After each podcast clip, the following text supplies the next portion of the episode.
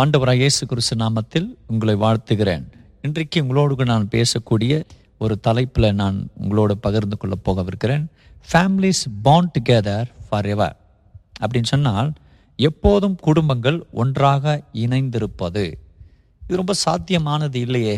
எப்போதும் எப்படி குடும்பங்கள் ஒன்றாக இணைந்திருக்கும் அப்படின்ட்டு நீங்கள் ஒருவேளை கேட்கலாம். முடியுமா? நம்ம சாதாரண யோசிக்கும் போது முடியாது போல் இருக்கலாம். ஆனால் அதற்காக பெரிய பெரிய விஷயம் என்றும் இல்லை, சிறிய விஷயங்கள் தான். அதை நம்ம செய்ய வேண்டும். நடைமுறையில் நாம் ஏற்கனவே கேட்டது போலவே பழக வேண்டும். போன வாரத்தில் நம்ம பழக வேண்டும்.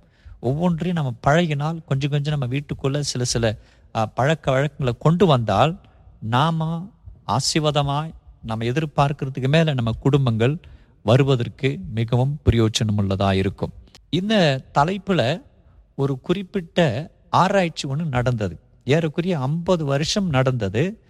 அதை நடத்தின ஒரு குழு யாருன்னா, தி வேர்ல்டு சைக்காலஜிக்கல் அசோசியேஷன் அப்படின்னு சொன்னால், உலக அளவியே இருக்கிறதான மனத்துவ நிபுணர்கள் ஒன்று சேர்ந்து ஆராய்ந்து அதில் கண்டுபிடித்ததான ஜனங்களுக்கு சுலபமாய் எப்படி இந்த கருத்தாய்வு பிரயோஜனமாக இருக்கும் என்கிறதை அவர்கள் வெளியிட்டு இருக்கிறாங்க. அதனோடு கூட கர்த்தருடைய வசனத்தை நாம் இட்டு, ஏன்னா கர்த்தருடைய வசனம் இல்லாமல் எதுவும் இல்லை. படைப்பு இல்லாமல் படைக்கப்பட்ட நம்ம ஒன்றும் செய்ய முடியாது. அதனால தான் ஆண்டவர் சொன்னார், என்னால் அன்றி உங்களால் ஒன்றுமே செய்ய முடியாதுன்னு சொல்லி. நீங்கள் உலகமே நடுங்கி இருக்கிறது, பணம் ஒன்றும் செய்ய முடியல, பொருள் ஒன்றும் செய்ய முடியல. சரி, அது அங்கே இருக்கட்டும். என்னுடைய முத குறிப்பை நான் கடந்து போக முடிய விரும்புகிறேன். எதற்கு இந்த முத குறிப்புன்னு சொன்னால், குடும்பங்கள் எப்போதும் ஒன்றாக இணைந்திருப்பதற்கு குடும்பங்கள் எப்போதும் ஒன்றாக இணைந்திருப்பதுக்கு families bond together forever. எல்லோரும் ரொம்ப ஆசை இல்லை, எங்கள் குடும்பம் ரொம்ப இணைந்திருக்கணும், ஐக்கியப்பட்டிருக்கணும் அப்படிங்கிறதுக்கு எல்லாருக்கும் ரொம்ப ஆசை தான். யாருக்கும் குடும்பம் உடஞ்சி போகணுன்றது ஆசை இல்லை. எல்லார் வாழ்க்கையில் இன்றைக்கி ஏதாவது தப்பான ஒரு பழக்க வழக்கம் வந்திருக்கும்னால், அவங்கெல்லாம் அந்த பழக்கத்துக்கு வந்திருக்கிறதுக்கு காரணம் குடும்பத்தில் எதிர்பார்த்தது வரல, எதிர்பார்த்த மாதிரி நினை நிலைகள் இல்லை அப்படிங்கிறதான காரணத்துக்காக எல்லாமே அப்படி வந்திருக்கிறாங்க. ஆனால் இதை நாம் மேற்கொள்வதற்கு நான் சில குறிப்புகளை உங்களோடு கூட பகிர்ந்து கொள்ள போகவிருக்கிறேன். அதில் என்னென்னா, routines and rituals make a importance in your life of routines and rituals. அப்படின்னா, நீங்கள் தொடர் செய்யும் காரியமும் வழிபாடுகளும் உங்களுக்கு நிச்சயமாக இருக்க வேண்டும். நீங்கள் பழக வேண்டும். தொடர் செய்கிற காரியம், தொடர் செய்கிற நற்காரியம், வழக்கமாய் வழிபாடுகளை செய்கிறோமே. இன்னும் நான் கொஞ்சம் தெளிவாக சொல்லுவேன்னா, நம்ம வீட்டுக்குள்ளே நம்ம ஆயா தாத்தா சொல்லியிருப்பாங்க, நல்ல காரியங்களை சொல்லியிருப்பாங்க. வீட்டை எப்படி பராமரிக்கிறது, வீட்டை எப்படி வைத்துக்கிறது, சாமான்களை எப்படி வைத்துக்கிறது, காலையில் எழுந்துக்கிறது, கடவுளை தேடுறது, இப்படியெல்லாம் சில வழிபாடுகள் முறைமைகளை வைத்திருப்பாங்க. அது நம்முடைய வழிபாடுகளோடு சேர்ந்து நம்முடைய குடும்ப வாழ்க்கை நன்னெறியோடு சேர்ந்து ரெண்டும் இணைந்திருக்கும். வழிபாடும், இன்னும் சொல்லணும், பக்தியும் நம்முடைய பழக்கமும் ஒன்றாக இணைந்தே இருக்கும், ஒன்றாக தொடர்ந்து பயணம் பட்டுட்டு பண்ணிகிட்டே இருக்கும். அப்படி இருக்கிற குடும்பங்களை பார்த்தீங்கன்னா ரொம்ப இணைந்திருப்பாங்க. இதில் பெரிய விஷயம் ஒன்றும் இல்லை, பழக வேண்டும், அவ்வளோதான். அப்போ அதற்கு என்ன பண்ண வேண்டும் என்கிறதை இந்த ஆராய்ச்சி மையம் வெளியிட்டிருக்கிறது. அதை உங்களுக்கு நான் சொல்லுவேன்னா, என்னென்னா, predictable routines foster healthier and better behaviour children. நமக்கு தெரிந்த பிள்ளைகளுக்கு நாளைக்கு காலையில் இது இப்படி எனக்கு இப்படி நடக்க போகுது, எங்கள் வீட்டில் நாளைக்கு மதியம் இந்த மாதிரி ஒரு காரியம், நாளைக்கு சாயங்காலம் இப்படி, திங்கள் இப்படி, செவ்வாய் இப்படி, வியாழன் இப்படி, அப்புறம் புதன் இப்படி, வியாழன் இப்படி, வெள்ளி இப்படி, சனி இப்படி, இப்படி ஞாயிறு இப்படி, இப்படி எங்கள் வீட்டுக்குள்ளே இந்த மாதிரி நிகழ்ச்சி இருக்குன்னு சொல்லி குடும்பத்துக்குள்ள அத்தனை பேருக்கும் தெரிய வரும்போது, அவர்கள் அந்த சூழ்நிலையில் அழகாக அப்படியே வளருவார்கள். வெளியில் போனால் வெளியே நிலைமைகள் வேறுபாடாக இருக்கும். போகிற ஸ்கூலில் ஒவ்வொருத்தரும் ஒவ்வொரு பிள்ளையும் வேறு வேறு ஸ்கூல் போவாங்க, வேறு வேறு டைம் போவாங்க, வேறு வேறு படிப்பு இருக்கும், வேறு வேறு எக்ஸாமினேஷன் இருக்கும், வேறு வேறுடைய ஆயத்தங்கள் இருக்கும். எல்லாம் வீட்டுக்கு வந்த பிறகு அந்த ப்ரிடிக்டபிள், தெரிந்த, ஏற்கனவே இங்கே நம்ம வீட்டில் இது நடக்க போகுது என்ற அந்த பழக்கத்துக்குள் வரும்போது, அந்த அலுவலெல்லாம் வீட்டுக்குள் வரும்போது ஆரோக்கியமாக மாறிடும். அப்போது குடும்பத்தில் ஒரு அரவணைப்பு, பாதுகாப்பு, குடும்பத்தில் ஒரு அன்பு, குடும்பத்தில் ஒரு நேசம், விசாரணை இருந்துகிட்டே இருக்கும். சில சொல்லுவாங்க அன்பு தொல்லை தாங்க முடியல, ஐயோ எங்கள் அம்மா என்னை இப்படி அது செய்ய அது செய்யன்றாங்க. ரொம்ப அன்பினால அம்மா அப்பா எதனா சொல்லுவாங்க, ஆயா சொல்லுவாங்க, நம்ம வீட்டில் உள்ளவங்க சொல்லுவாங்க, அக்கா சொல்லுவாங்க, தம்பி சொல்லுவாங்க. அன்பினால் நம்ம ரொம்ப இதை பண்ணு அதை பண்ணு, நம்ம ரொம்ப நெருக்கமாக இருப்பாங்க. இவையெல்லாம் எதுனா அந்த பழங்காலத்துக்குரிய அவங்களுடைய அந்த பழக்க வழக்கம், பிறகு அந்த பண்பாடுகள் என்பது இருக்கிறத வழிபாடுகள் மத்தியில் இவையெல்லாம் தொடர்ச்சியாக தெரியாத வழியில் நாம் பழகி கொண்டு வர்றோம். ஆனால் தெரிந்தோ தெரியாமலோ இவையெல்லாம் விட்டு விலகி போய் கொண்டிருக்கிறோம். ஆனால் இவைகள் தான் நம்ம வாழ்க்கையில் நல்ல ஒரு நிலைப்பாடை கொண்டு போய் அதில் சேர்க்கக்கூடிய ஒரு அழகான ஒரு வழிமுறை. அதனால் நம்முடைய பக்தியும் பழக்கமும் ஒன்றாக இணைந்திருக்க. அப்படின்னா இன்றைக்கி எங்கள் வீட்டில் இப்படி நடக்கிறது, காலையில் அஞ்சு மணிக்கு இப்படி இருக்கும், ஆறு மணிக்கு இப்படி இருக்கும், ஏழு மணிக்கு இப்படி இருக்கும், காலையில் இப்படி இருக்கும். காலையில் எங்கள் வீட்டில் நாஸ்டா இந்தந்த நாஸ்டா தான் இருக்கும், மதியம் இப்படிப்பட்ட ஆகாரம் இருக்கும், சாயங்காலம் இத்தனை மணிக்கு நாங்கள் உணவு உண்ணுவோம், இப்படி எங்களுடைய தொழுகை இருக்கும், ஆராதனை இருக்கும், இப்படின்றதான ஒவ்வொரு பிள்ளைகளுக்கு தெரியும். அப்போ அந்த நாட்கள் இருக்கும்போது எட்டு ஒம்பது பிள்ளைகள் எல்லாமே ஒன்றாக அழகாக வளர்ந்தாங்க. எல்லாருக்கும் நல்ல பழக்கம் இருந்துச்சு, எல்லாருக்கும் நல்ல தூய பழக்கம், அன்பு, ஐக்கியம், நெருக்கம் இருந்துச்சு. இப்போ ரெண்டு பிள்ளைகள் வச்சு சமாளிக்கிறதுக்கு முடியல. ஏன்னா பழக்க வழக்கங்கள் வழிபாடுகள்லாம் சிதறி போயிருக்கிறது. அதை அறிந்து கொள்வதற்கு வேதத்தினுடைய ஒரு பகுதியை நான் வாசிக்க விரும்புகிறேன். உபாகமத்தில் ஆறாம் அதிகாரம், எல்லாருக்கும் தெரிந்த ஒரு அதிகாரம் இது. அதில் சிறு பிள்ளைகளுக்கு பெற்றோர்களுக்கு ஆண்டு கொடுக்கறதான பிள்ளைகள் நடத்த வேண்டிய வழிபாடுகளை சொல்லியிருக்கிறது. ஆறு ஏழு எட்டு ஒன்பது வாசிப்பீங்களா? இன்று நான் உனக்கு கட்டளையிடுகிற இந்த வார்த்தைகள் உன் இருதயத்தில் இருக்க கடவது, நீ இவைகளை உன் பிள்ளைகளுக்கு கருத்தாய் போதித்து நீ உன் வீட்டில் உட்கார்ந்திருக்கும் போதும் வழியில் நடக்கிற போதும் படுத்துக்கொள்கிற போதும் எழுந்திருக்கிற போதும் அவைகளை குறித்து பேசி அவைகளை உன் கையில் அடையாளமாக கட்டி கொள்வாயாக. அவைகள் உன் கண்களுக்கு நடுவே ஞாபக குறியாய் இருக்க கடவது. அவைகள் உன் வீட்டு நிலைகளிலும் உன் வாசல்களிலும் எழுதுவாயாக அப்படின்னு சொல்லியிருக்கிறது. கர்த்தர் என்ன கட்டளையிடுகிறாரோ அதை நீ தொடர்ந்து பழகு, தொடர்ந்து பழகிட்டுரு. இதை சொல்லி இன்றைக்கும் மோசைக்கு சொன்ன அந்த ஆண்டுகளை பார்த்தோம்னா யாருக்குரிய நமக்கும் மோசை நாட்களும் நாலாயிரம் வருஷம் அதுக்கு மேலே வருஷங்கள் ஆயிட்டது. அதன்படி செய்வாயாக அப்படின்னு சொல்லி இருக்கிறது. இது தப்பான வழிகளுக்கிட்டே அந்த பெற்றோர்கள் கற்றுக்கொண்ட நல் வழிகள், அந்த பக்திக்குரிய வழிகள் அல்லது அவருடைய பழக்க வழக்கத்தினுடைய நல் பழக்க வழக்கங்கள் பிள்ளைகளுக்கு அது கடந்து போகும்போது அவர்களுக்கு ரொம்ப பிரயோஜனமாக இருக்கும், பாதுகாப்பாக இருக்கும், மகிழ்ச்சிக்கு, அன்புக்கு, குடும்பம் ஐக்கியப்பட்டு இருப்பதற்கு பெரிய பிரயோஜனமாக இருக்கும். அதை நம்ம பழக வேண்டும். அதனால தான் போன வாரத்தில் பார்த்தோம் இவைகளை கொஞ்சம் கொஞ்சமாக நம்ம வீட்டுக்குள்ளே கொண்டு வருமானா நம்ம வீட்டு விட்டெல்லாம் போயிட்டது. அவைகளை நம்ம கொண்டு வருவனால் நம்ம வீடு ரொம்பவே ஆசீர்வாதமாகவே இருக்கும் என்பதை குறித்து நாம் மயந்திட வேண்டாம். Such repeated patterns in early life becomes a first building block of a lasting relationship. இப்படி நாம் தொடர்ந்து இந்த பழக்க வழக்கங்களை நம்முடைய வாழ்க்கையில் கொண்டு வருவோமானால் இது இன்றியமையாத நாம் நம்ம வாழ்க்கையில் இன்றியமையாத ஒரு நல்ல உறவுக்குரிய, ஐக்கியத்துக்குரிய, குடும்பத்தில் ஒரு உறவுக்குரிய, ஒரு அழியாத உறவுக்குரிய ஒரு தன்மையாக மாறிவிடும். ஒரு உதாரணமாக சொல்லுவோம்னால் சிலருக்கு காலையில் எழுந்ததும் இது எப்படியெல்லாம் பழகிட்டாங்க தெரியாது. காலையிலேருந்து தொடப்பத்தை எடுப்பாங்க, தொடப்பத்தை எடுத்ததும் வெறுக்க வீடு பெருக்க ஆரம்பிச்சிடுவாங்க. இது நாளடைவில் இந்த கெட்ட பழக்கம் வந்துச்சு. வீடு பெருக்கிறது கெட்ட பழக்கம் இல்லை, தெருவு பெருக்கிறது கெட்ட பழக்கம் இல்லை. ஏன் அப்படி நடந்துச்சு? அப்போ எடுத்ததும் வீட்டுக்குள்ளே நம்மை சார்ந்து ஒரு தியானம், காலையில் எழுந்ததும் தியானம், காலையில் எழுந்ததும் கடவுளை துதிக்கிறது, காலையில் எழுந்ததும் வேதத்தை வாசிக்கிறது, ஜெபம் பண்ணுறது. இப்போ எல்லார் வீட்லேயும் அதெல்லாம் இல்லை. எழுந்ததும் தொடப்பத்தை எடுக்கிறது, எழுந்ததும் தண்ணி சுட வைக்கிறது, எழுந்ததும் டீ போடுறது, இப்படி ஒரு கெட்ட ஒரு பழக்கம் இருக்குது. இதெல்லாம் நல்ல பழக்கம்தான், ஆனால் அது முக்கியம் கிடையாது.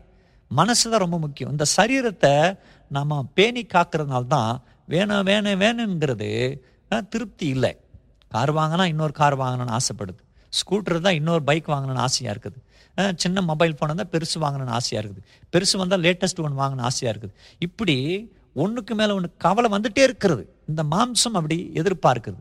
ஆனால் இந்த மனசு மாத்திரம் கட்டுப்பட்டு இருந்தால், சரிப்பட்டு இருந்தால் எதை குறித்தும் கவலைப்பட மாட்டோம், திருப்தியாக இருப்போம். அதற்காக சில பழக்க வழக்கங்கள், காலையில் எழுந்ததும் ஜெபம் பண்ணுறது, தியானம் பண்ணுறது, நைட்டில் படுக்கும்போது பல்ல தொலைக்கி படுக்கிறது, நைட்டு ஒரு ஏழு மணிக்கு சாப்பாட்டு முன்னாடி குடும்ப ஜெபம் ஆரம்பிக்கிறது, கடவுள் சமயத்தில் பாடுறது, குடும்பமாக சேர்ந்து பாடுறது, கடவுள் சமயத்தில் வேதத்தை வாசிக்கிறது, அதை தியானம் பண்ணுறது, அப்படிப்பட்ட ஒரு உறவுகள் இருக்கும் சொன்னால், டெய்லி இப்படிப்பட்ட ஒரு பழக்கம் சொன்னால் குடும்பம் ரொம்ப ஆசீர்வாதமாக இருக்கும். வாரத்தின் நாட்கள், வாரத்தில் ஒரு ப்ரோக்ராம், சரி வாரத்தில் நிகழ்வு பார்த்திங்கன்னா சர்ச்சுக்கு போகிறது, அதுக்கான முன்கூட்டி ஆயத்தமாக இருக்கிறது. நாளைக்கு சர்ச்சுக்கு போகிறோம், இது ரெண்டாவது வாரம், மூணாவது வாரம், இது நாலாவது வாரம், இது காலை, இது மாலை, இன்றைக்கி இந்த வாரத்தில் இந்த கிழமையில் நமக்கு யூத் மீட்டிங் இருக்கிறது, இன்றைக்கி பைபிள் ஸ்டடீஸ் இருக்கிறது, இன்றைக்கி உபவாசம் கூட்டம் இருக்கிறது, அப்படின்றதான அந்த பழக்கம் மனசுக்குள்ளே இருக்கணும். தெரிஞ்சோ தெரியாமல் இவையெல்லாம் நம்ம நம்ம கட்டி அமைக்கக்கூடிய இவையெல்லாம் நம்ம மனசில் இல்லை. நமக்கு என்ன மனசில் இருக்கிறதுன்னு சொன்னால், என்ன இன்றைக்கி டிவியில் வருது, என்ன சினிமா வருது அப்படின்றதே உலகத்தார், உலகம், பிசாசி நமக்கு இதை திணித்து வச்சுட்டு இருக்கிறான். அதனால் குடும்பம் சிதறுகிறது, தவிக்கிறது. பக்கத்திலே அண்ணன் இருக்கிறார், பக்கத்திலே சொந்தம் இருக்குது, நம்ம எட்டி இறங்கி பார்க்க மாட்டுக்கிறாங்க. குடும்பம் சிதறி இருக்கிறது, நம்ம வாழ்க்கையில் ரொம்ப போராட்டமாக இருக்கிறது. அப்போ இரவில் இப்படிப்பட்ட ஒரு நல்ல பழக்கங்கள் வழக்கங்கள் இருந்துச்சுன்னா, வாரத்தின் நாட்களில் அப்படி ஒரு பழக்கம் இருந்துச்சுன்னா பிள்ளைகள் ஆசீர்வாதமாக இருப்பாங்க. அப்போ கொயர் டீம், கொயரில் இருக்கிறவங்களுக்கு இன்றைக்கி இந்த கொயர் ப்ராக்டிஸு, அதுக்கான உங்களை ஆயத்தப்படுத்துறீங்க. நாளைக்கு வந்துட்டு உங்களுக்கு ஆராதனை, ஆராதனைக்கு இந்த ட்ரெஸ் போடுவோம் அப்படின்னு சொல்லிட்டு மகிழ்ச்சியாக நீங்கள் அதை எடுத்து இன்னொருத்தருடைய உதவியை நீங்கள் வீட்டை நாடும்போது ரொம்பவே ஆசீர்வாதமாக குடும்பங்கள் ரொம்ப கட்டப்பட்ட நிலைமையில் இருக்கும். இது நல்ல பழக்கங்கள். அப்படி நாம் அந்த பழங்காலத்திலேருந்து நம்ம கொண்டு வர அந்த பழக்கமாக அந்த வழிபாடுகள் ஒன்று இணைந்து அதை விரும்பி நம்ம செய்யும் போது நம்ம குடும்பம் ரொம்ப கட்டப்பட்டிருக்கும். அடுத்தது நான் சொல்லுவேன்னா, ட்ரெடிஷன், பாரம்பரியங்கள்.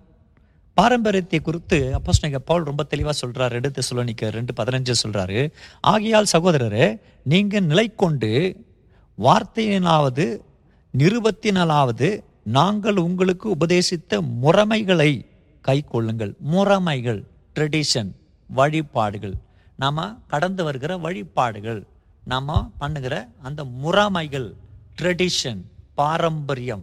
நல்ல பாரம்பரியம் உண்டு, ட்ரெடிஷன், நிறைய ட்ரெடிஷன் உண்டு. ஒவ்வொருடைய கோத்திரத்துக்கும், ஒவ்வொரு ஜாதிக்கும், ஒவ்வொரு ஜனக்கூட்டத்துக்கும், ஒரு தேசத்திற்கும் ஒருவருடைய அவங்களுடைய பாரம்பரியங்கள் உண்டு. ஆனால் நல்ல பாரம்பரியத்தை நாம் பழக வேண்டும். அந்த பாரம்பரியம் எப்படி இருக்கக்கூடாதுன்னு சொன்னால், மற்றவர்களுக்கு வேதனை, மற்றவர்களை சிறுமைப்படுத்துகிறது போல இருக்கிற பாரம்பரியம் இருக்கக்கூடாது. நீங்கள் பார்த்தீங்கன்னா நல்ல பேருக்கு நல்ல மேலான சிந்தை இருந்துகிட்டே இருக்கும், அதுக்குள்ளே எதாவது கெட்ட சிந்தை இருக்காது. நிறைய சமயங்களை நம்ம பிள்ளைகள் பார்த்தீங்கன்னா நல்லா செய்வாங்க, அம்மா கிட்ட கெஞ்சி கூத்தாடி முடிஞ்ச அளவுக்கு பத்தாயிரம் ரூபாய் கூட வாங்கிட்டு போயிடுவாங்க. ஆனால் பத்தாயிரம் ரூபாய் வாங்கிட்டு போகிற அந்த சந்தோஷத்தை ரெண்டே நாளில், ஒரே நாளில், ஒரே நிமிஷத்தில் இது வரைக்கும் பத்து வருஷமாக செய்து கொண்டு வந்த அவன் மேலே நல்ல அபிப்பிராயம் கெட்டு போயிடும். ஏன்னா அந்த நல் விஷயங்கள் மனசில் பதிஞ்சு இல்லாததினால பழக்கம், அந்த பாரம்பரியம், நல்ல பாரம்பரியம் இல்லை, தேவையில்லாத வெளியில் இருக்கிறதா தீய பாரம்பரியங்கள் அவங்க வாழ்க்கையில் வந்ததினால. A tradition reflects, reinforce family values and beliefs with meaningful repeated practices. ஒரு நல்ல அந்த பாரம்பரியம் குடும்பத்துடைய தரத்தையும், அப்போ அந்த குடும்பத்துடைய அந்த காரணத்தையும் அந்த நோக்கத்தையும் அது அழகாய் பழக்கத்தின் மூலியமாக அது நடைமுறைப்படுத்தப்படுகிறது. அதுதான் சரித்திரம். ஆ இப்படி இருந்துச்சு. அப்போ பக்கத்து உள்ளவர்கள், நம்ம பெரிய சரித்திரவாதிகள் போல, நேரு போல, காந்திஜி போல நம்ம பெரியவர்களாக இல்லாமல் போனாலும் அந்த தெருவில் உள்ளவர்கள் சொல்லுவாங்க, ஆ இப்படி வாழ்ந்தாங்க அவங்க, அப்படி வாழ்ந்த குடும்பத்தை கட்டினாங்க அப்படின்றத கேட்டோமே. அது அவங்க காலத்தோடு போயிடுச்சா? இல்லை, நம்ம காலத்தில் கூட இருக்க முடியும். அதை மனசில் நிறுத்தினால் நம்ம அந்த காரியங்களை நம்ம கொண்டு வர முடியும். இதை மற்றவர்கள் சிந்திப்பாங்க, பக்கத்தில்வங்க, நம்ம பிள்ளைங்க, நம்ம பேர பிள்ளைங்களாம் சொல்லுவாங்க, இப்படி எங்களுடைய தாத்தா, இப்படி எங்கள் ஆயா, இப்படி எங்கள் அப்பா, இப்படி அம்மா இப்படியெல்லாம் பண்ணாங்க, அதனால் நீங்கள் இன்றைக்கி ஆசீர்வாதமாக இருக்கிறீங்கன்னு சொல்லிட்டு தன் பிள்ளைகளுக்கு சொல்லுகிற அளவுக்கு அந்த பாரம்பரியம் அப்படி அழகாக கொண்டு போக முடியும். இப்போது a grandparent involvement bridge. அப்போது பெற்றோர்கள், ஒரு பக்கம் பெற்றோர்கள், இன்னொரு பக்கம் பிள்ளைகள், அவங்க பக்கத்தில் இந்த மூதாதியர்கள். இப்போ இருக்கிற மூதாதியர்கள் நீங்கள் பார்த்தீங்கன்னா அவங்க எந்த இடத்துல இருக்கிறாங்கன்னு தெரியல, பரிதாபமான சூழ்நிலை. முன்னெல்லாம் பார்த்தீங்கன்னா அப்பா அம்மா வேலை செஞ்சு நிற்பாங்க, பிள்ளைங்க வந்துட்டு ஆயா பாட்டியோடு கூட விளையாடி நிற்பாங்க. அவங்க கதை சொல்கிறது, அவங்களுக்கு சொல்லிக் கொடுக்கறது, இப்படின்னா ஏகப்பட்ட காரியங்கள் அவங்க மூலியமாக பிள்ளைகள் வளர்ந்தோம். நானும் அப்படிப்பட்ட ஒரு நிலைமையில் ப வளர்ந்த நிறைய பேர் கேட்குறவங்க கூட அது மாதிரி வளர்ந்துருப்போம். அப்போது ஒரு நல்ல பண்பாடு, கெட்ட சிந்தையெல்லாம் போகவில்லை, நல்ல சிந்தை இருந்துச்சு, மரியாதை இருந்துச்சு, பெற்றோருக்கு சொல் வார்த்தைக்கு கீழ்ப்படிஞ்சோம், காலையில் எழுந்தோம், நிறைய வேலைகளை செய்தோம். நம்ம குட்டி பிள்ளைகளாக இருக்கலாம், ஆனால் அந்த குட்டி பிள்ளைகளாக இருக்கிற சமயத்து எத்தனையோ வேலைகளை செய்தோம், பெரிய பெரிய வேலைகள், நம்ம எதிர்பார்க்காத அளவுக்கு பெரிய வேலைகள். இப்போ கூட சில சமயத்தை நான் யோசிக்கிறதுன்னா, சின்ன பையனாக இருக்கும்போது நான் செய்த வேலைகள் பார்க்கும்போது எப்படா இதை செய்தேன், எப்படி இவ்வளோ தூரம் போனேன், இப்படி இதெல்லாம் கடந்து வந்தேன், இந்த ரூட்டில் நான் வந்திருக்கிறேனே. இப்போ கூட அந்த ரூட்டெல்லாம் பார்த்திங்கன்னா அந்த வழிப்பா வழிப்பாதைகள்லாம் ரொம்ப பயங்கரமான வழிப்பாதைகள், சின்ன பிள்ளைக்கு போக முடியாது. ஆனால் அந்த இடத்துல பத்து வயசில் ஏழு ஆறு வயசில் போயிருப்பேன்.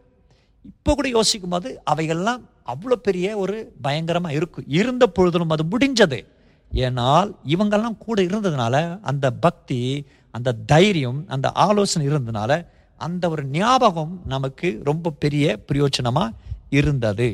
அப்போ இந்த ஒரு உறவு, இந்த ஒரு உடன்பாடுகள் பிள்ளைகளுக்கு, பெற்றோருக்கு அவங்க மத்தியில் நாம் செயல்படுகிறதெல்லாம் பெரிய விஷயமா இருக்குது. அதனால் பெற்றோர்கள் பிள்ளைகள் எல்லாம் ஒன்றா சேர்ந்து கூட நீங்கள் என்ன பண்ணலாம், ஃபோட்டோ எடுக்கலாம். ஃபோட்டோ எடுக்க பழைய ஃபோட்டோ எடுத்துகிட்டு நீங்கள் மறுபடியும் பார்த்தீங்கன்னா அந்த பழைய யார் மேலாம் இப்போ பயங்கரமாக கோவம், அவங்க சாகணும் இப்படி சாகணும்னு சொல்லிட்டு சபிச்சிட்டிங்களோ அவங்க மேலே உங்களுக்கு நிச்சயமாக அந்த ஆக்ரோஷனம் நிச்சயமாக வராமல் போயிடும். இப்படி ஃபோட்டோ எடுத்துகிட்டு ஆல்பம் வைத்து கொண்டு அதெல்லாம் நம்ம கவனிக்கணும். நிறைய சமயங்களில் சில வீட்டில் பார்த்திங்கன்னா அந்த ஃபோட்டோ அப்படியே சட்டம் போட்டு வச்சுருப்பாங்க, அதை யாரும் பார்க்குறதே கிடையாது. அது ஏன் தான் அங்கே இருக்குது தெரியாது. அந்த ஃபோட்டோவை ஒரு ஆல்பம் வச்சுங்க, அவங்க நினைவுனாலா அப்போ அது பாருங்கள். அப்போ பார்க்கும்போது அதுக்கு நம்ம மரியாதை கொடுக்குறதும், ஜாம் பண்ணுறதும், அந்த சமயத்தில் குடும்பத்தை அழைக்கிறதும், இப்படிப்பட்ட ஒரு நல்ல எண்ணங்கள், யோசனைகள் வர ஆரம்பிக்கும். சும்மா அங்கே போட்டு வச்சோமா நமக்கு ஒரு பெரிய கடமை மாதிரி, அங்கே இருக்கிறாரு, அவர் காலையில் சாப்பாடு வைக்கணும், டீ வைக்கணும், இல்லை இந்த நாள் அவருக்கு, இப்படியெல்லாம் ஒரு பெரிய ஒரு அழுத்தங்கள் இருந்துகிட்டே இருக்கும். அப்படி செய்யலைன்னா மன குற்றவாளிகள் போல காணப்படுவோம். இப்படி இருக்கும்போது நமக்கு அவங்களை குறித்து நல்ல ஞாபகம் வரும். அந்த பழக்கங்கள் முக்கியமானது. அவர்கள் வைத்து நாம் வணங்குறத விட அவங்க சொல்லி கொடுத்த பழக்கங்கள், நல்ல பழக்கங்களை கடைப்பிடிக்கும் போது குடும்பம் கட்டப்பட்டு இருக்கும். இது இந்த குடும்பத்திற்கு பெரிய ஆசீர்வாதமாக இருக்கும். அதுக்கு மேலே குடும்பமாக சேர்ந்து ஒரு குறிப்பிட்ட நாட்களை நன்றி அதல் கூட்டத்தை வைக்கலாம். அதனால் பாஸ்ட் வரணும்னு அவசியம் இல்லை, வீட்டிலே உக்காந்துட்டு நீங்கள் எல்லாம் சேர்ந்து கத்திற்கு நன்றி அதலான கூட்டத்தை நீங்கள் இருக்கலாம். அல்லது குடும்பத்தில் இந்த நாளில் மாதத்தில் மூணு மாதம் ஆயிடுச்சு நம்ம நன்றி அதெல்லாம் காணிக்கை ஆலயத்து கொடுப்போம், இல்லை நம்ம பிள்ளைகளை நாம் சேர்ந்து கத்தரை ஆராதிப்போம், இல்லை கிறிஸ்மஸ் நாளில் ஒரு எல்லாம் கூடி ஆண்டு சமூகத்தில் நீங்கள் காத்திருக்கலாம், இல்லை வருஷத்தின் கடைசி நாட்களில், இல்லை அப்பா மறிச்சிட்டாரு அம்மா மறிச்சிட்டாங்களே அவங்க நினைவு நாளில் எல்லாம் ஒன்றா கூடி நம்ம பேசுவதற்கு, நம்ம பழகுவதற்கு பிரியாசப்படணும். ஆனால் இன்றைக்கெல்லாம் என்ன நடக்கிறதுன்னு சொன்னால், இப்படி ஏதாவது ஒரு நிகழ்ச்சி வரும்போது ரெண்டு பேர் அங்கே தண்ணி அடிச்சுட்டு வருவாருங்க. தண்ணி அடிச்சுட்டு வந்து அங்கே கூடுவாங்க, இருக்கிற எல்லா மனசையும் கேவலப்படுத்திடுவாங்க, எல்லாரையும் அங்கலாய்க்க வைப்பாங்க. அதனால் சில பேர் வரவே மாட்டேங்கிறாங்க. இந்த மாதிரி கூடும்போது அட்லீஸ்ட் தண்ணி அடிக்கிற பழக்கம் உள்ளவர்கள் கூட தண்ணி அடிக்காதபடிக்கு அந்த மாதிரி நிகழ்ச்சியில் கலந்து கொள்கிறதுக்கு கௌரவத்தை காக்க கடமைப்பட்டவர்களாக இருக்கணும். இப்படி போல் நம்முடைய சந்ததியை காக்கிறதுக்கு இப்படி பழக்கம் உள்ளவங்க அதை விட்டுட்டு, நீங்கள் அந்த சூழ்நிலையில் இனி தொடங்க குடும்பத்து உள்ளவங்க எந்த நிகழ்ச்சியாலும் சரி, அன்னைக்கு அந்த நிகழ்ச்சி அந்த அன்னைக்கு தண்ணி அடிக்கிறது, அதை அடிக்கிறது, எந்த காரியத்தையும் பேசாதபடி ஒழுங்காக கடந்து போயிட்டு அந்த நிகழ்ச்சியிலையாவது அந்த சமயத்திலையாவது கொஞ்சம் நாம் நாகரிகத்தை, கொஞ்சம் நாம் ஒழுக்கத்தை நம்ம கடைப்பிடிச்சோம்னா நம்ம சந்ததி பெரிய பெரிய ஆசீர்வாதத்தினோட கடந்து போகும். நிறைய கிராமத்து உள்ளவங்களை போய் பாருங்கள், பாமரமான கிராமத்து உள்ளவங்க, அவங்க அன்றாடம் இந்த மாதிரி ஏதாவது பழக்கம் வச்சுருப்பாங்க.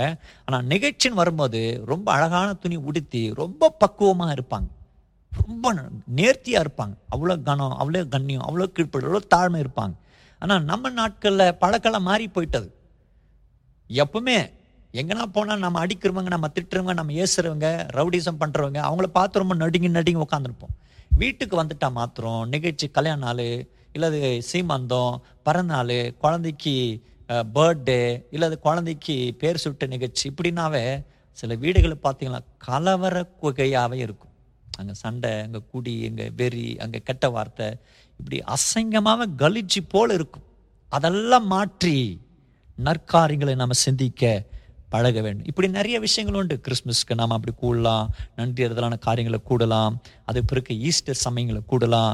குடும்பத்தில் நாம் ஒரு சில நிகழ்ச்சி ஏற்படுத்திக்கலாம். அப்பா அப்படி சத்த நாள், அம்மா அப்படி சத்த நாள், ஆயா அப்படி சத்த நாள், இப்படியெல்லாம் கூடலாம். இல்லை குடும்பத்தில் மாதத்துக்கு மூணு மாதத்துக்கு ஒரு முறை, இல்லை நாலு மாதத்துக்கு ஒரு முறை, நாலு மாதத்துக்கு ஒரு முறைனா வருஷத்தில் மூணு முறை கூடுற ஒரு நிகழ்ச்சி. அப்போ குடும்பமெல்லாம் கட்டப்பட்டு இருக்கும். இப்படியெல்லாம் பழைய நாட்கள் இருந்துச்சு.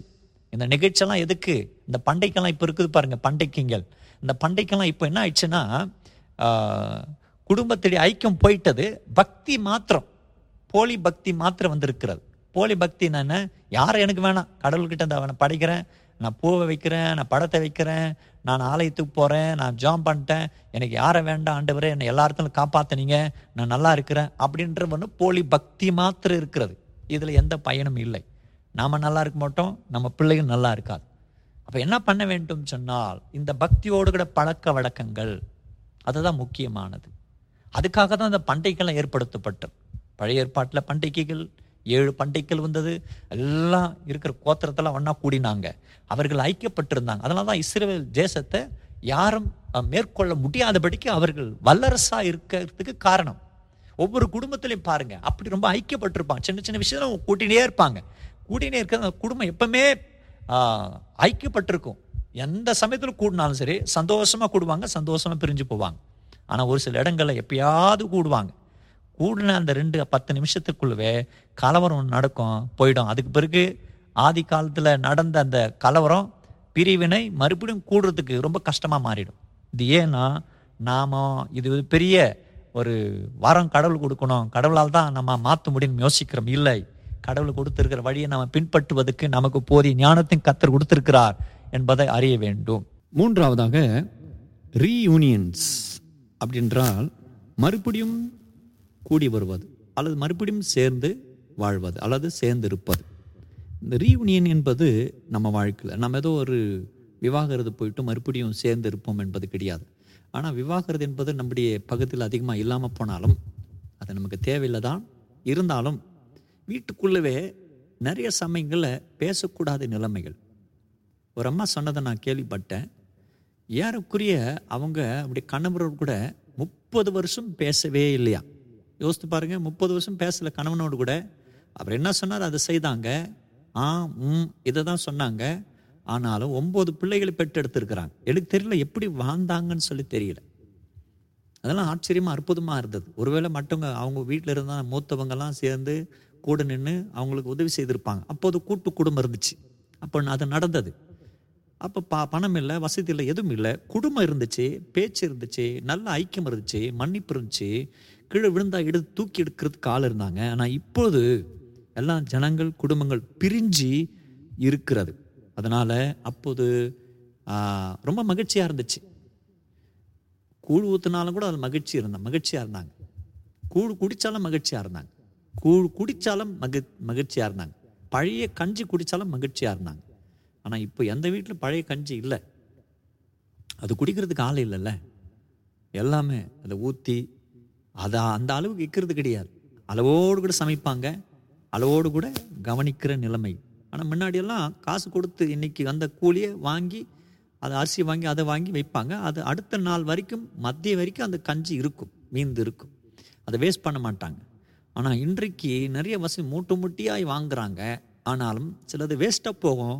அளவோடு கூட சமைப்பாங்க, ஆரோக்கியமாக இல்லாத சூழ்நிலை போகிறது. ஏன்னா மறுபடியும் இணைந்து இருக்கிற வீட்டில் அஞ்சு மூட்டு அஞ்சு மூட்டை அறுபதும் இருக்கிறது என்றால் குடும்பம் நன்றாக இருக்காது.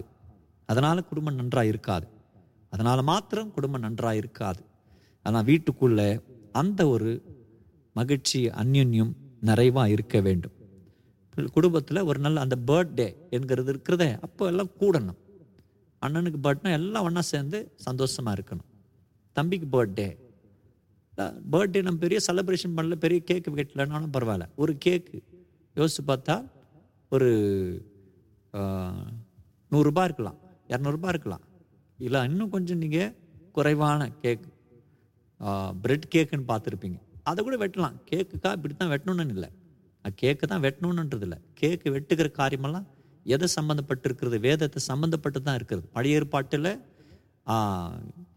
ஈசாக்கு ஆபிரகாம் மோரிய மலையில் போயிட்டு அவர் வெட்ட போகும்போது ஆண்டவர் ஈசாக்கை வெட்டாத, அதோ ஆடு ஒன்று இருக்குதுன்னு சொல்லி இந்த ஆட்டை கொண்டு வந்து ஈசாக்கு பதிலாக ஆட்டை வெட்டினார். அதே போல தான் நம்முடைய பாவத்திற்காக இயேசு கிறிஸ்து வெட்டப்பட்டார்.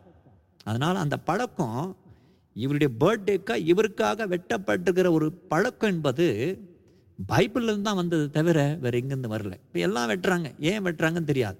எல்லா நிகழ்ச்சியும், எந்த நிகழ்ச்சி பார்த்தாலும் சரி, அது சீமந்தமாக இருக்கட்டும், அது காது குத்துற நிகழ்ச்சியாக இருக்கட்டும், அல்லது அந்த பிள்ளைகளுக்கு என்கேஜ்மெண்ட்டாக இருக்கட்டும், கல்யாணமாக இருக்கட்டும், இல்லாது அந்த கல்யாணம் முன்னாடி நடக்கிற சில வழிமுறைகளாக இருக்கட்டும், பெண் பார்க்குற முறையாக இருக்கட்டும், எல்லாமே பைபிளில் முழுமையாக இருக்கிறது.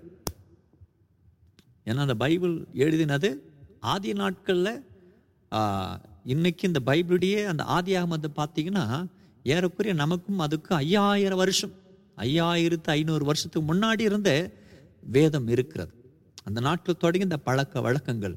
அதனால் இன்றைக்கு அதிகபட்சமாக இந்தியாவில் கூட மற்ற நாடுகளில் கூட அந்த பழகி வருகிற அந்த பழக்க வழக்கம்லாம் அந்த எபிரேயருடைய கலாச்சாரத்தின் பழக்க வழக்கங்கள். அதுக்கு முன்னாடியெல்லாம் வந்து சில பழக்க வழக்கம்லாம் இருந்துச்சு.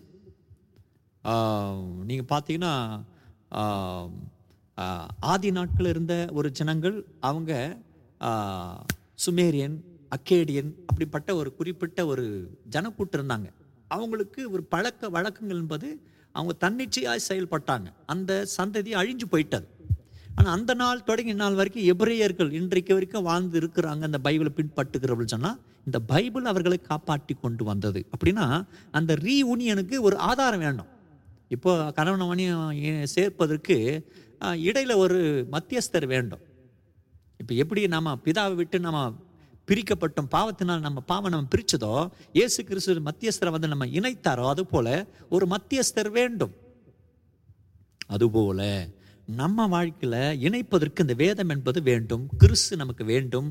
இந்த நல்ல பழக்கம் வழக்கங்கள் குடும்பத்தினுடைய ஐக்கியம் வேண்டும். குடும்பம் ஐக்கியம் இருந்துச்சுன்னா குடும்பத்தில் பிளவு குறைஞ்சி போகும். A past families usually lived near one another. கடந்த நாட்களில் குடும்பம்னது ரொம்ப கிட்ட நெருக்கமாக இருந்தது. ஆனால் இப்போ இருக்கிறதான குடும்பங்களை நீங்கள் பார்த்தீங்கன்னா ரொம்ப பிரிஞ்சு தூரம் இருக்கிறது.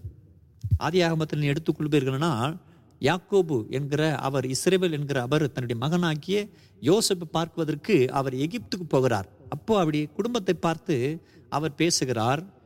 யோசேப்பை பார்த்து இஸ்ரேவேல் என்கிறதான யாக்கோபு பேசுகிறார். என் நாற்பத்தி எட்டு பதினொன்றில் இஸ்ரேவேல் யோசேப்பை நோக்கி, உன் முகத்தை காண்பேன் என்று நான் நினைக்கவில்லை, ஆனாலும் இதோ உன் சந்ததியும் காணும்படி தேவன் எனக்கு அருள் செய்தார். பார்த்தீங்களா? அப்போது கடவுளுடைய அருள் என்கிறது ஒவ்வொரு மனுஷனுக்குள்ளே இருக்க வேண்டும். அந்த பக்தி, அந்த வழிபாடு, அந்த கடந்த காலத்தினுடைய நல்ல வழிமுறைகள் நம்முடைய வாழ்க்கையில் இருந்துச்சுன்னா குடும்பம் கட்டப்பட்டிருக்கும். எவ்வளோ தூரம் இருந்தாலும் சரி குடும்பங்கள் அரவணைக்கப்படும், பாதுகாக்கப்படும். அதனால் இன்றைக்கி இந்த வார்த்தை கேட்குற நீங்கள் எவ்வளோ முடியுமோ கொஞ்சம் நீங்கள் பேச்சுவார்த்தை கொடுத்து அவங்கள அன்பாக விசாரித்து நீங்கள் சகிக்கிற தன்மை பெற்றுக்கொண்டு கோபப்படாமல் எரிச்சல் படாமல் அவங்க உங்களோட நல்லவர்களாக இருந்தாலும் சரி நீங்கள் கொஞ்சம் அவங்களோட கணிசமாக இருக்க ஆரம்பிச்சுன்னா உங்கள் பிள்ளைகள்லாம் ரொம்ப ஆசீர்வாதமாகவே இருப்பாங்க. அதுக்காக யாராவது ஒரு கட்டாயம் முயற்சி எடுக்க வேண்டும் குடும்பங்களில். நான்காவதாக இதை நான் சொல்லி முடிக்கிறேன். A family meal. ஃபேமிலி மீல்னா குடும்ப உணவு. எல்லாம் குடும்ப ஜபம் பண்ணுறோம்ல, அந்த குடும்ப ஜபம் போலவே குடும்பமாக உட்காந்து சாப்பாடை பரிமாறி குடும்பமாக ஜபம் பண்ணி சாப்பிடலாம். அவள் குடும்பமாக உட்காந்து பா சாப்பிடும்போது சாப்பிடும்போது மனுஷனுக்கு நல்ல சிந்தைகள் வருமா? சாப்பிடும்போது நமக்கு டிவி பார்த்துக்கிட்டு, மொபைல் பார்த்துக்கிட்டு, இல்லை மற்ற காரியங்களை சிந்தி யோசித்து இருந்தோம்னு வச்சுங்க, அது நல்லா ஜீர்ணாகாது. நம்முடைய ஈரல் அல்லது நம்முடைய குடல், நம்முடைய கண் நம்ம சாப்பிட்ற சாப்பாடுலேருந்து அது சில விஷயங்கள் எடுத்துக்காதான், அல்லது அதுக்கு வேண்டியதான அந்த சக்தி எடுத்துக்காதான். ஏன்னா நாம் சாப்பிட்ற முறை அப்படியானதுனால. அப்போ நம்ம உட்காந்து குடும்பமாக உட்காந்து ஐக்கியமாக உட்காந்து மகிழ்ந்து நம்ம சாப்பிடும்போது நம்ம உடல் உறுப்புகளெல்லாம் ரொம்ப ஆரோக்கியமாக இருக்கும். அதனால தான் அந்த நாட்கள் வந்து எழுநூறு வருஷம் எண்பது எட்நூறு வருஷம் வாழ்ந்தாங்க. அந்த நாட்களுக்கு பிறகு பார்த்திங்கன்னா நூற்றி இருபது வருஷம் வாழ்ந்தாங்க. அதுக்கு பிறகு பார்த்திங்கன்னா எண்பது வருஷம் தொண்ணூறு வருஷம் நல்லா திடகாத்தமாக வாழ்ந்தாங்க. திடீர்னு மரணம் வரும். நல்லா தான் இருந்திருப்பார், காலையில் திடீர்னு மரணம் வரும், அப்படி இருப்பான். ஆனால் இப்போது பார்த்திங்கன்னா முப்பது வயசுத்தோடு இங்கே அறுபது வயசு இழுத்துட்டே இருக்குது இழுத்துனே இருக்குது நடக்க முடியல, கால்வலி, கைவலி, இந்த வியாதி அந்த வியாதின்னு சொல்லி ஏகப்பட்ட வியாதி. ஏன்னா அந்த உணவு என்கிற முறை, அந்த பழக்க வழக்கு ஆதி நாட்கள் அந்த முறையின்படி இல்லை. ஆதியா பாதியா வயிற்றுள்ள தளருது, அது ஜீர்ணாவதா ஜீர்ணாவது தெரியாது, வயிறு ரொம்பணும் அப்படின்னு சொல்லி அந்த நிலைமை. நிறைய பேர் பார்த்தீங்கன்னா அப்படி ஆதிய பாதியாக சாப்பிட்றவங்க பார்த்தா எப்பவுமே பசியாகவே இருப்பாங்க, சாப்பிட்ட மாதிரி இருக்காது. ஏன்னா அது ஜீர்ணம் ஆகாது, வெளியே வந்துடும். அப்போது மத வந்து சாப்பாடு வந்து வாயில் ஜீர்ணம் ஆகும், நல்லா மெல்லணும். நம்ம எச்சிலோடு சேர்ந்து அந்த ஆகாரம் உள்ளே போக வேண்டும். அதுக்கு பிறகு தான் உள்ளே அது அழகாக ஜீர்ணமாகி நம்முடைய உடலுக்கு ஏற்றதாக இருக்கும். நல்லா தூக்கு வரும், நல்லா ஆரோக்கியமாக இருக்கும், எல்லாம் உடலும் நன்றாக அது செயல்பட ஆரம்பிக்கும். இதெல்லாம் விஞ்ஞான ஆராய்வுகள். அதே தான் ஆண்டு படைச்சிருக்கிறார், அதுக்கு தான் பல்ல கத்தை கொடுத்துருக்கிறார், அதுக்கு தான் வாயை கொடுத்துருக்கிறார், அதை தள்ளி கொடுக்கறதுக்கு ஆண்டு நாவை கொடுத்துருக்கிறார். இதை சொல்லி கொண்டு போவதற்கு இதுக்கே ஒரு பத்து மாதம் தேவை. எப்படி சாப்பிட்ணும் ஆண்டருடைய வசனத்தில் பைபிளில் அந்த ஆகாரத்துக்கு குறித்தெல்லாம் என்ன சொல்லியிருக்குன்னு சொல்லி. ஆனால் ஒரு வசனத்தை சொல்கிறேன், உபாகம் இருபத்தி ஆறு பதினொன்று வாசிக்கும் போது, நீயும் லேவியனும் உன்னிடத்தில் இருக்கிற பரதேசியும் உன் தேவனாகிய கத்தர் உனக்கு உன் வீட்டாருக்கும் அனுக்கிரகம் பண்ணின சகல நன்மைகள் நிமித்தமும் சந்தோஷப்படுவீர்களாக. எதெல்லாம் ஆண்டவர் நம்ம வீட்டில் கொடுத்துருக்கிறாரோ, ஆகாரத்தையோ இல்லை அது குடும்பமோ உறவுகளோ, எல்லாத்தையும் சந்தோஷமாக பகிர்ந்து கொண்டு வேலைக்காரன் கூட சந்தோஷமாக இருக்கணும் அப்படின்னு சொல்லி இருக்கிறது. அப்படி நம்ம சந்தோஷமாக இருந்து பகிர்ந்து கொடுத்து அதை பங்கு கொள்ள வேண்டும் என்று சொல்லி இருக்கிறது. Food is often a centre of a relationship. நம்ம வாழ்க்கையில் உறவுக்கு ரொம்ப மத்தியமானது அந்த ஆகாரம். குடும்பமாக உட்காந்து சாப்பிடுங்க, டெய்லி முடியலாம் வாரத்துக்கு ஒரு முறை பண்ணுங்க, ஒரு டைம் டேபிள் போடுங்க.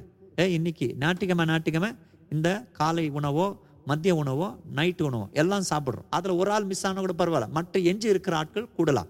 மிஸ் ஆகிட்ட பிறகு அவர் அடுத்த முறை கலந்துக்குவார். இப்படி ஒரு நியமனத்தை ஏற்படுத்துங்க. அந்த வீடு ரொம்ப அழகாக கட்டப்பட்டிருக்கும், அந்த வீடு சுகமாக இருக்கும். அதுக்கு பிறகு என்ன ஆவாங்க, அவங்க அதை தொடர்ந்து செயல்படும் போது குடும்பம் ஒன்றாக இருக்கும். அப்போது சாப்பாட்டு நாட்களில் பேசுகிற வார்த்தை எப்படித்தமாக இருக்கணும், கணிசமாக இருக்கும். எங்கேனா போய் பாருங்கள், ஹோட்டலில் நல்லா இப்போ ரொம்ப சண்டையும் கண்டியமாக போகிற கணவன் மணி ஹோட்டலுக்கு போயிட்டாங்க வச்சுங்க, நல்லா சாப்பாடு முன்னாடி வச்சுட்டிங்களா சிரிப்பு வரும், ரெண்டு பேரும் சிரிச்சு சிரிச்சுக்குவாங்க, நல்ல வார்த்தைகள் வரும், கோபம் எரிச்சல் வராது.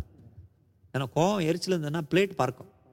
அப்போ கோபம் எரிச்சல் ஏன் வராதுன்னு சொன்னால் அங்கே நமக்கு விரும்பின ஆகாரம் உண்டு, அது விரும்புது, நம்ம உடல் விரும்புது, நம்முடைய வயிறு விரும்புது, நம்முடைய நாவு விரும்புது, நம்முடைய மனசு விரும்புறது, அதனால் நம்ம சிந்தை மாறுகிறது. அப்போ அந்த உறவு என்பது தொடர்ச்சி நம்ம செய்யும் போது நல்லா பகிர்வு இருந்துகிட்டே இருக்கும். அப்போ நல்லா நம்ம உட்கார்ந்து சாப்பிட்டு நல்ல பேச்சுகள் நம்ம வாழ்க்கை நடக்கும், அதில் நிறைய பலன் உண்டு. நல்ல நம்ம தொடர்புகள் நடக்குமா. அப்பாசிட்டி communication demonstrate concern support and empathy.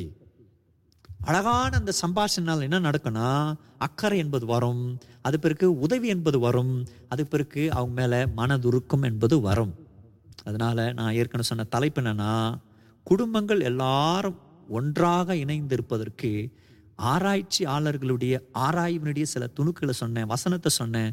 கர்த்தர் உங்களை நிச்சயம் ஆசீர்வதிப்பார். எல்லா ஒரு விசை கண்களை மூடுங்க. தகப்பனே, அருமையான குடும்பங்களுக்கா நன்றி. இங்கே உட்கார்ந்து கொண்டிருக்கிற ஆண்கள் பெண்கள் பெரியவர்கள் சிறியவர்கள் ஒவ்வொருவரையும் ஆசீர்வாதிங்க. ஒவ்வொருவரையும் வழக்கரம் தாங்குவதாக, பலத்தினால நிரப்புங்க, சுகத்தினால நிரப்புங்க. எல்லா பலவீனத்தை மாற்றி இப்படி பலத்தினால் அவர்களை ஆசீர்வதிக்கணுமே. இன்றைக்கு தொடங்கி ஆண்டவர் சின்ன சின்ன விஷயம்தான், நாங்கள் ஏதோ கோடிக்கணக்கில் லட்சக்கணக்கில் ஆயிரக்கணக்கில் வாங்கி எங்கள் வீட்டை ஆண்டவருப்பான் தேவன் பொருளால் அலங்கரிக்கிறது போல் அல்ல ஆண்டவரே, அதை விட ரொம்ப முக்கியமானது இது என்பதை இந்த பிள்ளைகள் அறிய நடத்துங்க ராஜா. ஆண்டவருடைய கிருபை இந்த பிள்ளைகள் எப்போதும் ஆண்டவருப்பா அனுபவிக்க, அந்த கிருபையில வளர்ந்து சுகித்திருக்க நடத்துங்க. வீட்டில் இருக்கிற தாய் தகப்பன் சிறியவர்கள் வாலிபர்கள் எளியவர்கள் ஆண்டவரே முதியவர்கள் எல்லாரையும் ஆசீர்வாதிங்க ராஜா. குடும்பமெல்லாம் சந்தோஷமா இருக்க கத்தபடி வழிகள் அனுக்கிறங்களை திறந்து கொடுப்பதுக்கு நன்றி சொல்லி நாங்கள் ஆராதிக்கும் எங்கள் ஆண்டவர் நசரனாகி இயேசு நாமத்தில் ஜெபிக்கிறோம் நல்ல பிதாவே, ஆமென்.